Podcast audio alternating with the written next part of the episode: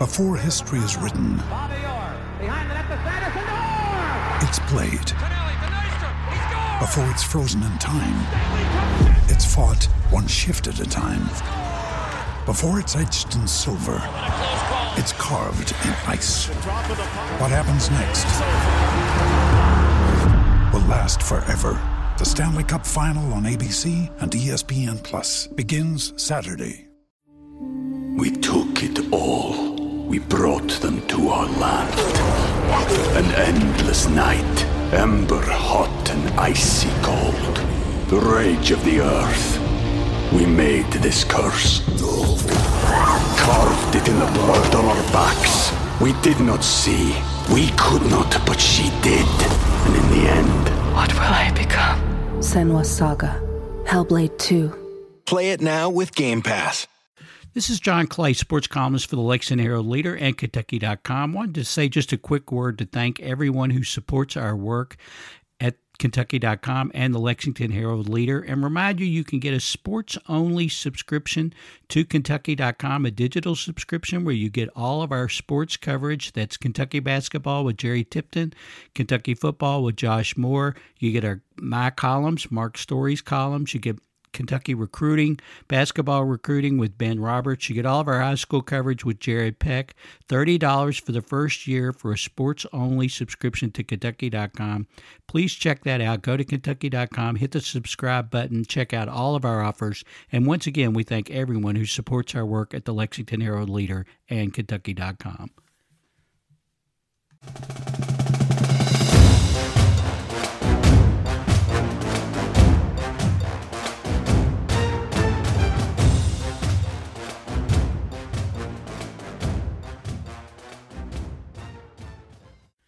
Welcome back to the John Clay Podcast. I'm John Clay, sports columnist for the Lexington Herald Leader and Kentucky.com. And I promised you a basketball recruiting podcast, and we're going to have one today. I talk with Ben Roberts, the UK basketball recruiting writer for the Lexington Herald Leader and Kentucky.com. We talked about the Olivier Sarr uh, situation. We also talked about the 2021 targets. We got into a little talk about this year's team as well. So let's not waste any time. Let's get right to it. My conversation with Ben Roberts of the Lexington Herald Leader and Kentucky.com. My guest on the podcast is a UK basketball recruiting writer, uh, my friend and colleague from the Herald Leader, Ben Roberts. How's it going, Ben? Good, John. How are you? I'm doing all right. We haven't talked to you in a while. Wanted to catch up on recruiting, especially since we've uh, relaunched the podcast, so to speak. Um, the big question. Uh, well, first of all, how's your how's how's COVID treating you? Are you staying safe? I know you have a a, a young one there. Uh, everybody keeping safe. Yeah, yeah. She's uh, nap time right now. Everybody's still. I mean, like everybody else, we're cooped up uh, in the house for pretty much all the day. My dog just sneezed in the background. I don't know if you heard that, but No, but she spends most of the day on the pillow in my office. So Well, that's good. That's good. I'm glad everybody's staying healthy and safe. Um, the question everybody's been asking for a long time now is uh, Olivier Sarr. What's going on with Olivier Sarr? What is the latest? I get a guy calls me, I think, every day wanting to know, leaves a message, or I've talked to him a few times, but every day he's got the same question. I don't have an answer for him. What's what's why hasn't Olivier Sarr been ruled eligible yet? What's up, what's up with it? Yeah, I mean, obviously, for the longest time, we thought it was going to be an NCAA issue um, because he didn't really fit any of the criteria for in normal years getting clearance from the NCAA. Obviously, last month, uh, uh, Dick Vitale put out there, and then I confirmed um, with some sources that the NCAA had indeed already cleared him uh, earlier this summer. Uh, so in their eyes, he was good to go. Obviously, they've been a little more lenient with um, stuff like that in in in this climate and in this cycle. So they say he's good to go, but the SEC has a weird rule that is very specific rule that doesn't allow players who haven't graduated from college who are coming into a new school with uh, with fewer than basically with one just one season of eligibility to play right away. Uh, and he doesn't really fit the criteria to get through that rule either. Um, but I think, and we kind of been expecting this for a while. Finally, the NCAA yesterday gave a blanket extra season of eligibility to, to all winter athletes um, for this season, which they'd already done for the fall sports and they'd already done for the spring sports. And so basically, what that means is even if you play college basketball this season, it doesn't count against your four seasons of eligibility. Uh, so, for instance, uh, if Brandon Boston Jr. wants to play basketball Kentucky for five seasons, he can do that. That's not going to happen. But it, what what it also means is that Olivier Sarr technically has two seasons of eligibility now, which by all logic, I would think would get him um, basically exempt from that SEC rule. And obviously, the extrapolation of that is that he should be eligible to play for Kentucky this season. So, uh, you know, a lot of moving pieces there. You know, the if the SEC really wants to get down to semantics and and look at that rule. And I mean, the rule does say that when you enroll in your new school, you have to have fewer than two, or if you have fewer than two seasons, you're not eligible. If they technically want to say that Olivier was already enrolled here before he got the extra season, I mean, that I guess they can do that, but I, I don't know that that's worth one ticking off Calipari and everybody at Kentucky and two, I mean, the the end game here is if you don't rule him eligible, you're taking away possibly the best player from what is undoubtedly the the best basketball program in your conference. And I just don't see any logic at all behind doing that, especially when the NCAA says he's he's good to go. And we're talking about a kid who, by all accounts, has done everything right through his entire basketball career. He was a he was an all ACC academic selection um, earlier in his career at Wake Forest. I mean, everybody you talk to says he's a good kid, a good student, uh, just wants to play basketball this season. And I think the SEC would come across nationally as a as a pretty big villain if they they didn't allow that to happen. Yeah, I mean, I read uh, your story and then read Gary Parrish, our friend from CBS Sports, who brought yeah. up the same thing about he, you know, if the if the SEC wants to be a stickler, they could say, well, at the time he enrolled, the new NC, this new NCAA waiver was not in effect, but he still thought that Kentucky that they would ultimately rule him eligible. Do you think the same thing? Yeah, I think that's uh, yeah, I think that's the case, and uh, again, I, I just don't see I, you know, I do know there's been some pushback from around the league. I know of at least one other school in the conference who has been uh, pretty vocally against this and has has uh, reached really? out to the SEC and said such. Yeah. And uh, actually, I, I do you know who that? Uh, uh, you're going to tell us yeah. who that school is, right? You're going to tell us right here on this podcast, right? Uh, well, I mean, I, I, reached out to the school for a comment, and, and they didn't get back to me. Oh, okay. um, but so I guess we don't have anything official on that, but yeah. Maybe we could start a poll. Who do you think it is? Uh, Which well, school do you think it is? Objective. And there might be more than one, but there's there's at least one that one, I know of. So so one in the I, grapevine you know, anyway. outside of that, um, and again, that's not you know I, I just don't see why the SEC wouldn't just say, hey yeah. Also, also, you've got common sense here. Yeah. Also, you've got. I mean, it's pretty well established that the NCAA is going to change the rule or adopt the new rule that you one-time transfers are allowed to transfer without sitting out why wouldn't they go ahead and since they're going to do it anyway? And then we're we're playing through a pandemic here. We have yeah. COVID nineteen. It's peaking again. In case uh, Dan Mullen and people like that didn't know, Nick Saban's got it for heaven's sake. Why wouldn't yeah. you go ahead and under extenuating circumstances and go ahead and let the kid play? And that was a rule that you know pre-COVID was expected to be in effect for this year. Uh, you know right. the the buzz in all college basketball circles was that that thing was going to get done in time to go into, into effect for this season. Um, a lot of stuff got pushed back for COVID. A lot of stuff got pushed back for other reasons. But yeah, this is, I mean, the NCAA, that's one of the things they also talked about this week that, that that is now on the fast track to get approved for next season. So, it, you know, it just, right. I, I, I don't, from the SEC's point of view, I don't have any idea other than to appease another program, but that also doesn't make much sense. And they, they, you know, the SEC, frankly, just hasn't been very forthcoming about that rule in general. Um, you know what yesterday's NCAA ruling might mean for Sarr. Uh, you know, they're just basically saying they're not going to comment on anything related to any any kind of pending transfers, or even what you know why that rule is even in place. Um, so my guess is, and it might be by the time we get off this podcast that that we're gonna get word at some point that Olivier Sarr is eligible, and the, the SEC mm-hmm. is just finally finally uh, relenting. But I mean, we've already seen it today. Uh, you mentioned Gary Parrish's piece. Uh, Bilas is out there again. Dick mm-hmm. Vitale is out there again, and you know, if I mean, this kid's been on campus since since like May or June now. At this point, maybe even before that, I can't remember. But again, he's doing everything right. He just wants to play basketball. We're in the middle of a pandemic. What what what are we doing here? Yeah, let the kid play. let the kids play, as they say uh, during yeah. the pandemic. Uh, okay, let's move on to um, the. We got two big announcements next week on the recruiting trail: Bryce Hopkins and Skyy Clark. Uh, when are they going to announce, and, and what's the latest on those two?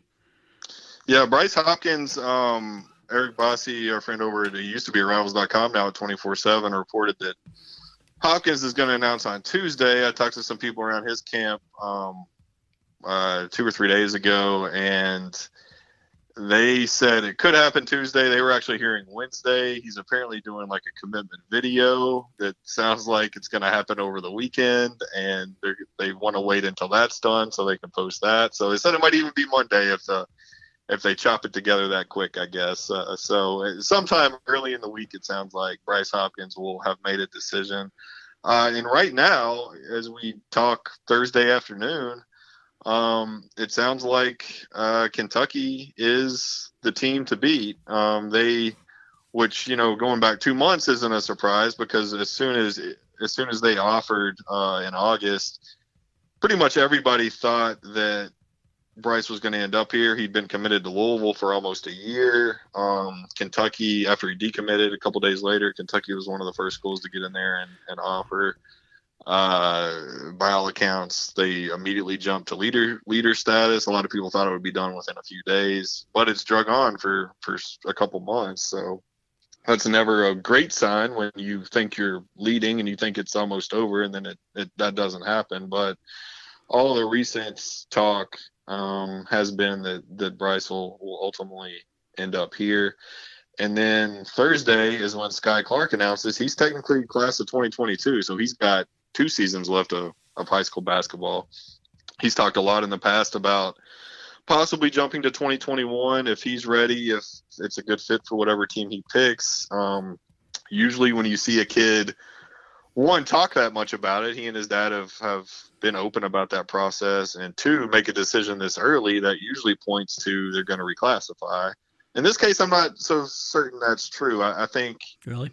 Uh, yeah, you know, I, well, you know, he he really blew up several months ago uh, within the last year, and he's cut the list down since then. But he was just really getting inundated with with coaches all over the country um, calling him, wanting to recruit him. Obviously, that's a good problem to have, as his dad told me uh, last week. But it does get tiresome for a kid who who just turned 17 years old a couple months ago. Um, I think he I think he just knows where he wants to go and doesn't think he's going to change his mind, and he's going to go ahead and put it out there and, and kind of shut off this process and and concentrate on playing basketball. Um, for the longest time, he was about as close to a Kentucky lock as, as I can remember, just from talking to, to him and his dad and some people in the recruiting world who, who had followed that one. Uh, it seemed like a, a, a no brainer. Uh, here more recently, North Carolina's jumped up there and gotten a lot of buzz, but it seems like in the past couple weeks, the general consensus has again swung back to, to Kentucky. Um, and it's an interesting situation because Kentucky, we can talk about it more later, but Kentucky has a lot of really good point guards seemingly lined up for next season. Skyy Clark is a point guard. He can play off the ball. He can play the two. He can shoot from deep. Uh, obviously, John Calipari's had a lot of success, including this past season with with playing multiple guys at that position at the same time. Um, but they really they could end up with really a, a wealth of talent at that position. So I, think it might be a case where if he does pick Kentucky, he can kind of wait, play this season out, and then take a look at the end of the year. Like, what does Kentucky have at my spot next year? If they need him and he's ready, maybe he reclassifies. If they don't, and he thinks he can, or he thinks he can work on his game a little bit more before he gets here, maybe stay in high school an extra year. So he's going to have a lot of wiggle room, and it, it sounds like either way, Kentucky's going to be uh, uh, have some pretty good talent at that position next season. Okay, let, us go back to Hopkins for a minute. What happened with Hopkins in Louisville? Did he just commit too early, or did something happen there? Or and didn't he like didn't the didn't he put out like nine teams he was interested in, or nine teams he was serious about that he had heard from, or or, or am I mistaken yeah. there? No, yeah, with Louisville, he never really explicitly said. Um, you know, part, part of the word was maybe he committed too early. There were also some concerns about is the NCAA done with Louisville? Like, what are the repercussions going to be for for any right. penalties coming up from from what happened before Chris Mack got there? That's a legitimate um, concern. So, yeah, it is. It is, and it's something that they're, they're still in the process. with. Yeah, they're yeah. in the process of going um, through that now, and and will will be so for the for the foreseeable future. Right. Uh, so I think it was a combination of things, um, and then when he opened it up, it was one of those situations where you know just about everybody in the country reaches out to see what his interest was and from there he narrowed it to those nine schools.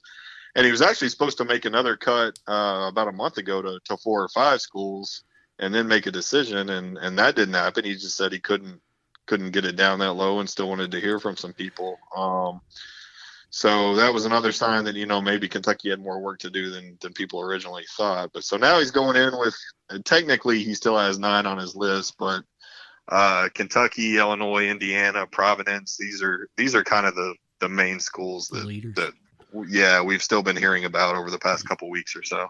Okay, okay. Let's uh, talk about the other 2021 targets. Uh, uh, three names in particular: Hunter Sallis, uh, Daimion Collins, and then a new guy on the list, and I'm probably paying, uh, who just popped up. Uh, probably pronouncing this wrong, but Brandin Podziemski is Podziemski. Podziemski. Yeah. Uh, yeah. What What do we know about the, what about these guys? How close are, especially Sallis and Collins? How close are they to making a decision? Just what What's the overall feel for these guys? Yeah, with Sallis and Collins, both of those guys, um, and Sallis is a both those guys are top ten recruits, um, or, or, probably will end up being in that range at the end of the cycle. Sallis is a, a point guard, six five point guard, kind of a do it all type. Really fits the Calipari point guard mold.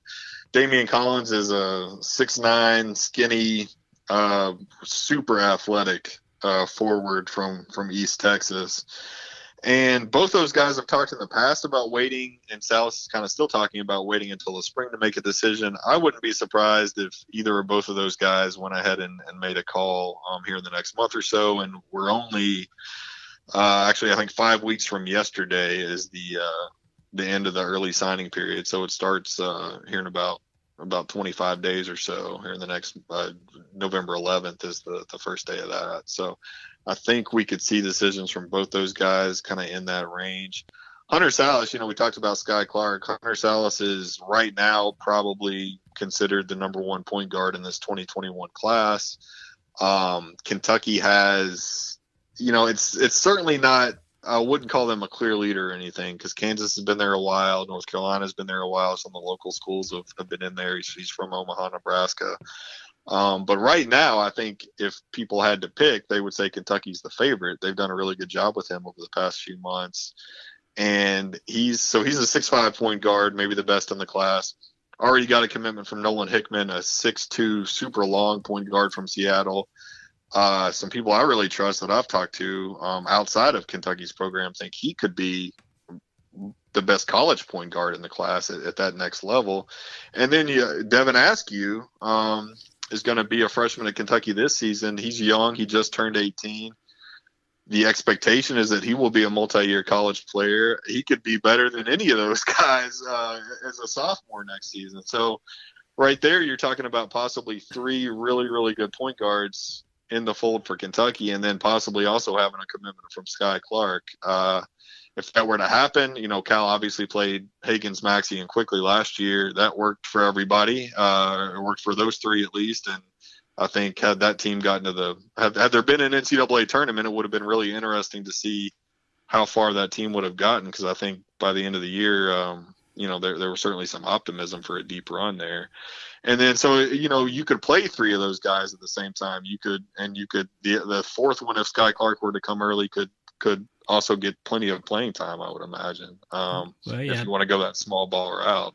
And then with Daimion Collins, he's really unlike um, anybody Kentucky's really recruiting for that class. There's not a really a glut of front of really talented front court players there, and he's the type of kid who I think he's one of those that his best basketball might be two, three, five years down the road, um, just because he's still learning his body, learning how it, just that unique athleticism kind of translates to being a good basketball player. But at the same time, he's a guy who uh, uh, comes in and I think immediately is a is a terrific shot blocker, a terrific rebounder, and from all accounts, a guy who's going to be pretty unselfish if he's surrounded by really good players. Uh, with him, I think most people are thinking Oklahoma right now. I think before Jay Lucas came to Kentucky, Jay Lucas was his uh, primary recruiter at Texas. A lot of people thought it was Oklahoma Texas battle.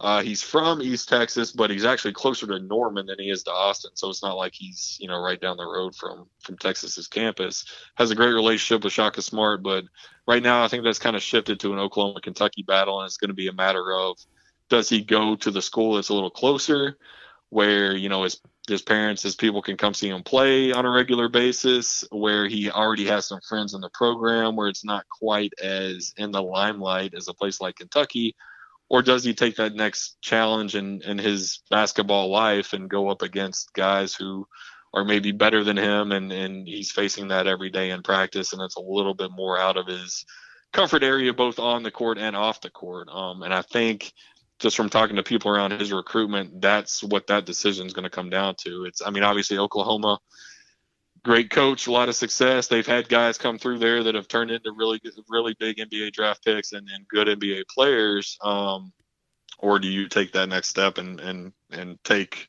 what comes with being a Kentucky basketball player and, and playing for John Calipari? And I think that's kind of what he's weighing right now. We took it all we brought them to our land. An endless night, ember hot and icy cold. The rage of the earth. We made this curse. Carved it in the blood on our backs. We did not see. We could not, but she did. And in the end... What will I become? Senua's Saga. Hellblade 2. Play it now with Game Pass. Uh, back to South for a minute and talking about the point guards. When uh, Perry, they had a Zoom call with the media with Cal Perry right before the NBA Finals to talk about all the Kentucky players in the NBA Finals. And um, I asked Cal about uh, Bam Adebayo about the fact that when he was at Kentucky, he only averaged he averaged uh, less than one assist per game, and now he's averaging in the NBA he's averaging over five assists a game. Well, before I could get my question out, and I was going to have this as part of my question. Before I could get my question out, Cal was quick to say, you know, there were three point guards on that team. We already had three point guards on that team with Bam on that team. He didn't need to pass. Uh, well, yeah, that's my que- that was my question. but did you see uh, things in practice to make you think, hey, this guy could you know, be a big assist guy or a great passer in the NBA. But Cal wouldn't even hardly let me get my question out. So yeah, so I mean, yeah, he's he's played two, three point guards together before. It's nothing nothing new for him. I mean, you go back to his very first team with John Wall. They recruited Eric Bledsoe, and the plan was that Bledsoe would play off the ball the first year, and then the next year he would be, you know, when John Wall went pro, Bledsoe would be the point guard. Well, Bledsoe turned out to be too good to stay for two years, and he ended up going pro. But so I don't think it's uh, that's certainly John's history. He'll he'll he has no problem playing more than one point guard. Yeah, and yeah, Jamal Murray, Tyler Ulis, Isaiah Briscoe, and then yeah, that trio last year. Yeah, it's and I think it's going to be, especially maybe in the next couple years, because like I said, there's not a lot of talented big guys in that next class. Really? So you're not gonna have a situation where you're rolling out. I mean, obviously Lance Ware could be back for a sophomore year. Isaiah Jackson could be back for a sophomore year.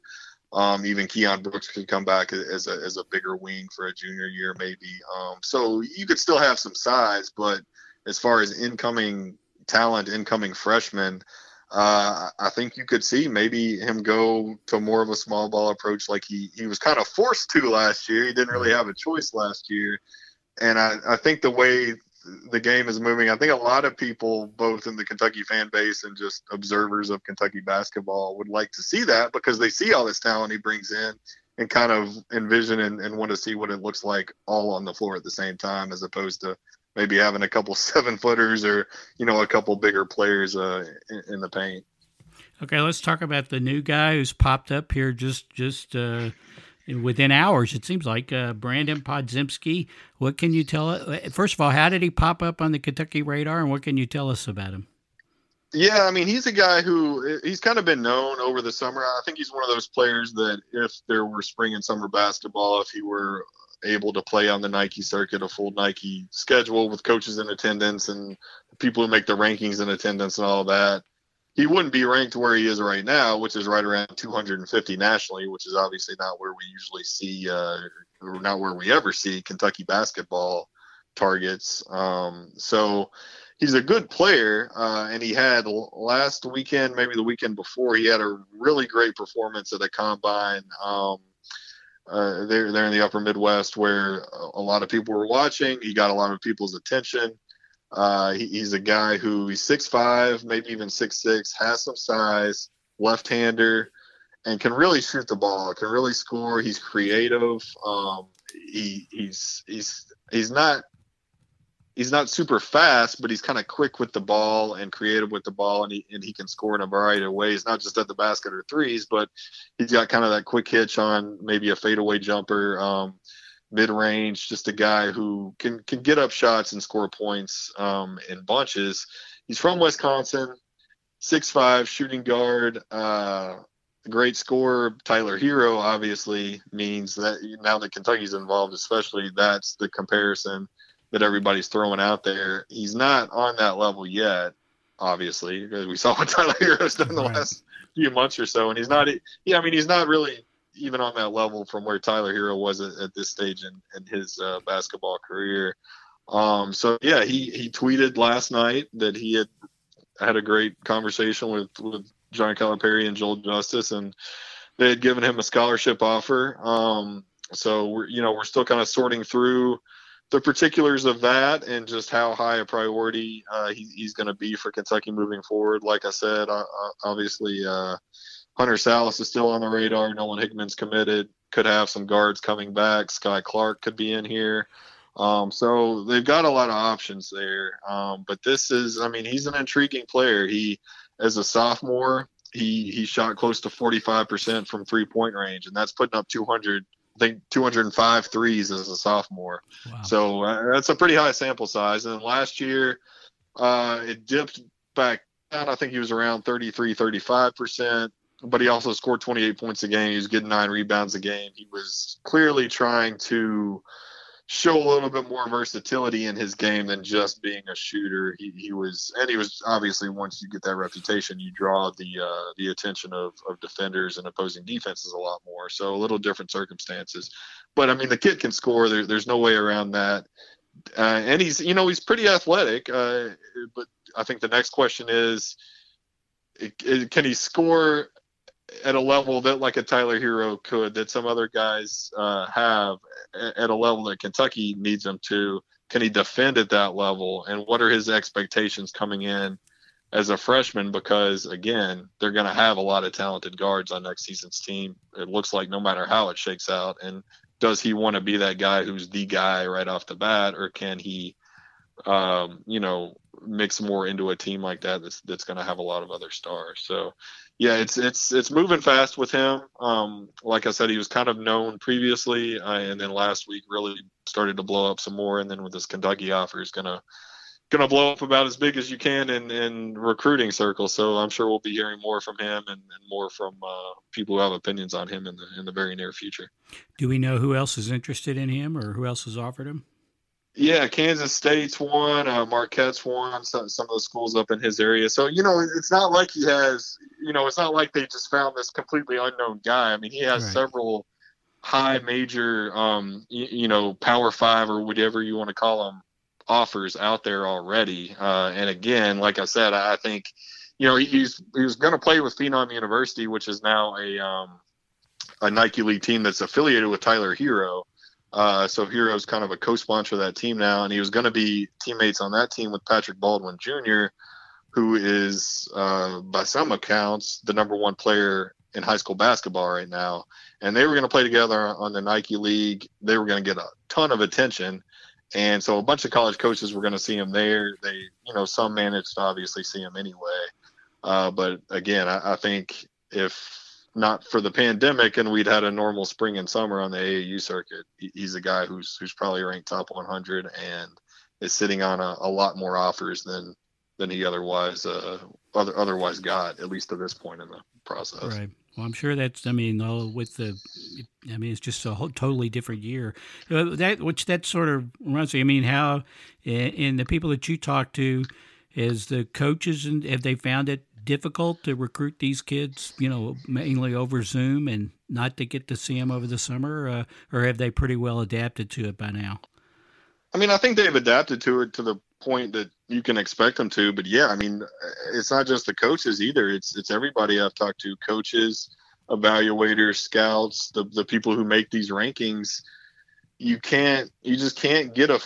I mean, you can watch a kid on video on a on a grainy live stream, sure, and see what you want to see, but you can't really get a feel for a kid unless you're in the gym with them and and obviously these coaches get to sit on the sidelines the baselines they're they literally have the toes of their of their shoes are over the line in the in the court of play at some of these gyms so they're getting as up close a look as you could possibly get and that's where you see you know who really wants to compete who's competing on every possession what what a kid's body language is like how they deal with teammates how they deal with with hard coaching. You can hear what their coaches are trying to tell them and are they responding to that uh, how they deal with officiating? And and are they you know mentally tough enough to to let a bad call go and, and keep playing? I mean you see so much more when you're in the gym and you're standing you're sitting there 10 feet away from a kid than you could possibly see um, uh, on these live streams. And, and that's what the coaches have to do now because they're not allowed to go travel. And they can you know there there is more of the the recon work where you're talking to these players coaches you're talking to the parents you're talking to the people around them.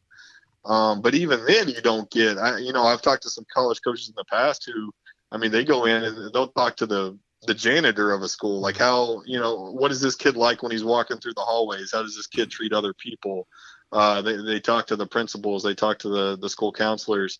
They get as much information as they possibly can and, and you just can't get that level of information when you're sitting in your house or you're sitting in your office and, and you're trying to get it on video. And you can, I mean, frankly, you can't get to know a kid and his family as well um, as you would if you can go sit in their living room or you can have them on campus or, or meet at their high school gym or, or, whatnot. So yeah, I mean, it's a, it's a big challenge and it's going to be interesting to see. Uh, you know, obviously it took Kentucky a while to feel comfortable enough to offer kids in this environment because they went from, I mean, they went almost six, seven, eight months without offering a kid, which is unheard of uh, in that frame of time when kids otherwise would have been playing AAU ball and and and, and playing organized basketball. So they, they've offered a few since August, and I think they're you know they're obviously just always getting that information and getting whatever information they can to to feel comfortable uh, bringing a kid into the program. Yeah, I heard uh, Urban Meyer. I, it was, I think I heard him on a podcast, and they asked him about Joe Burrow, about recruiting Joe Burrow. He said, "I never saw him play football, but I saw him. I never saw him play live play football, but I saw him in a basketball game. I saw him play high school basketball live, and I loved his competitiveness. He was just a super competitor. He compete he competed on every play, and he wasn't the most talented basketball player, but I just loved that about him, and that's why we took him because I saw him play basketball, how competitive. And yeah, you probably don't see that on a tape." Of highlights. You uh, uh, so yeah, it goes a lot to seeing these guys in person and getting to know them. It's a whole different yeah. whole different deal now. Uh, let's talk about uh, let's talk a little bit about this year's team from the standpoint that practice has officially begun. Correct? It what, was a couple days ago or yesterday? I guess was yeah, the starting date. This week was the official start. Obviously, they've been able to have their workouts and um, Right. It's it's and that's been a thing that's been I think tough on not just Kentucky but schools around the country is uh, with the you know it's not even really even positive tests it's with the con- t- contact tracing and, and everything that goes along with trying to prevent uh, having COVID even creep into your program at all. Uh, you're not getting all the guys in the gym at the same time as much as you normally would and, and just from talking to some players on this year's team and, and talking to some some people around the country that that's that's been a pretty pretty common uh, nationwide Yeah, we're uh, the at Kentucky.com. Herald-Leader. We started to run profiles on the players. Uh, Jerry Tipton's profile on Keion Brooks ran. I think we're we're recording this on Thursday. It ran yesterday. Yours on uh, your profile of Devin Askew uh, ran today. I know we have some more of those coming up. Uh, uh, how did how did of course you from the recruiting trail you knew about Devin? Of course, how was he to talk to, and what anything in particular stick out when you talk about when you talk to talk to him?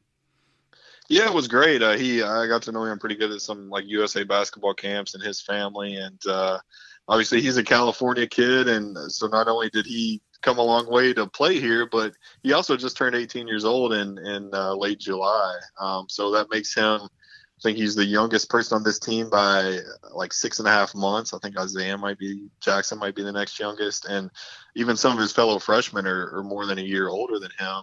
So he's, as he said, he's the baby. He said he's always been the baby. He's always played up. He had an older brother that he they kind of paired him with uh, throughout the process, and so in the backyard and in AAU ball, even in high school, he, he was always a little younger than everybody else, which I thought was interesting because at the same time he's the point guard, and not only is he the point guard, but he's a guy who, if you watch him play especially in like some camp settings, uh, in, in some of those places where you can kind of get up close and just see how he operates. He's a very vocal guy and a very uh, assertive guy and a guy who who really concentrates um, instead of getting his points and getting to the basket. Eh, just from watching him play, you could always tell he like his eyes were darting around. He he was talking, communicating. He's a guy who wanted everybody else on the team to be in the right spots and he wanted to line everybody up and, and kind of get everybody on the same page which um, when you're the youngest guy on the team i imagine can probably be pretty tough when you're especially now. I mean you, are asking a guy like devin to tell people like olivier sarr and davion mintz guys four or five years older than him what to do and what they need to do. And they have to listen to this this kid who was 17 years old a couple months ago.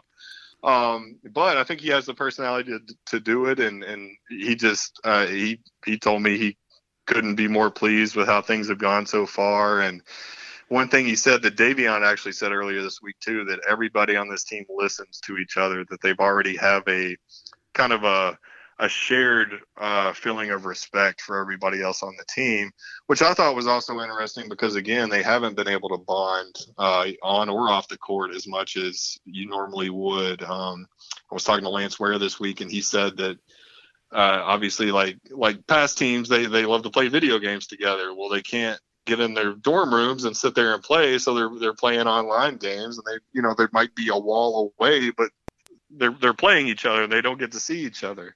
Uh, so it's just kind of a, a, different deal for everybody right now. Um, but the fact, you know, I, I, thought it was good for Kentucky that the fact that they do already seem to be building that bond and, and building that respect. And again, kind of that, um, we heard it from Davion and I'd already heard it from Devin that the guys really care what other guys have to say. And you don't always get that, especially with a young team that's new to each other. And, especially at this stage in the season, which hasn't even begun yet, you you don't have guys on the same page like that. So I, I think uh, I, I, think that's certainly a positive for for this season's team.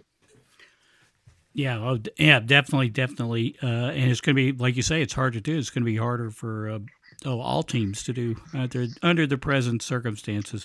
Uh, well, Ben, we got uh, obviously we're you know, on uh, we're waiting to see what happens with Sarr, so everybody should look for that. Anything else in particular that's coming up? What's what's next for you? And, uh, and you got the two announcements next week. Um, anything else we should be looking for? Yeah, I think the big things for right now are just going to be uh, Bryce Hopkins and Skyy Clark uh, next week. Uh, making their announcements, and I, I think there's going to be some more dominoes from there. So, like I said, November 11th is the the first day of the early signing period. Uh, and this is really, um, it's already, you know, this 2021 class, there have already, I, th- I, think, around 70 or so of the top 100 have already committed, which is a abnormally high number for this stage in the cycle. But we're only going to see more of those. And I think Kentucky, you know, a month from now, as we get into that, uh, that early signing period, I think Kentucky will, will probably have uh, maybe at least a couple more uh, commitments. So uh, now, you know, it, it felt kind of like a slow summer because we weren't traveling, we weren't seeing guys in person. Uh, not nearly as much basketball is being played as in the past, but I, I think things are, are really going to pick up here, both from a team and a, and a recruiting standpoint over the next few weeks. Well, Ben will be all over it uh, with his Next Cats blog and in the print edition of the Herald Leader and online at Kentucky.com. Uh, how can they follow you on Twitter, Ben? It's uh, Ben Roberts HL. So be sure and check out all of his coverage. He does a great job. Uh, and like I said, whenever Olivier, whenever we get the decision on Olivier Sarr, we'll we'll be talking to you again. Okay, sounds good. All right, thanks, Ben. Yep, thanks, John. Okay, thanks to Ben for being on the podcast. We really appreciate it. Uh, be sure and check out all of Ben's work. Be sure and check out his uh, blog, Next Cats blog, which has all the uh, recruiting links and news on the blog. Be sure and check that out. Just Google Next Cats, you'll find it. Check out all of his work at Kentucky.com and in the print edition of the Herald Leader. Want to thank everybody who listens to these podcasts. Uh, you can listen to them on uh, Apple Podcasts, on TuneIn, Spotify, Stitcher iHeartRadio, Google Podcasts, just about any place you find your podcast, you can find this podcast. We appreciate everybody who subscribes to these podcasts. Remember, we relaunched the podcast, so we're on a new feed. It's called the John Clay Podcast now, so check that out. Give us a rating and review on, especially on Apple Podcasts. That really helps get the word out. Uh, you can follow me on Twitter at John Clay IV. Send me an email, jclay at heraldleader.com, herald-leader.com. Uh, I appreciate any feedback we get on the podcast. That really helps out a lot. Thanks again for everybody listening. We'll be talking to you again soon.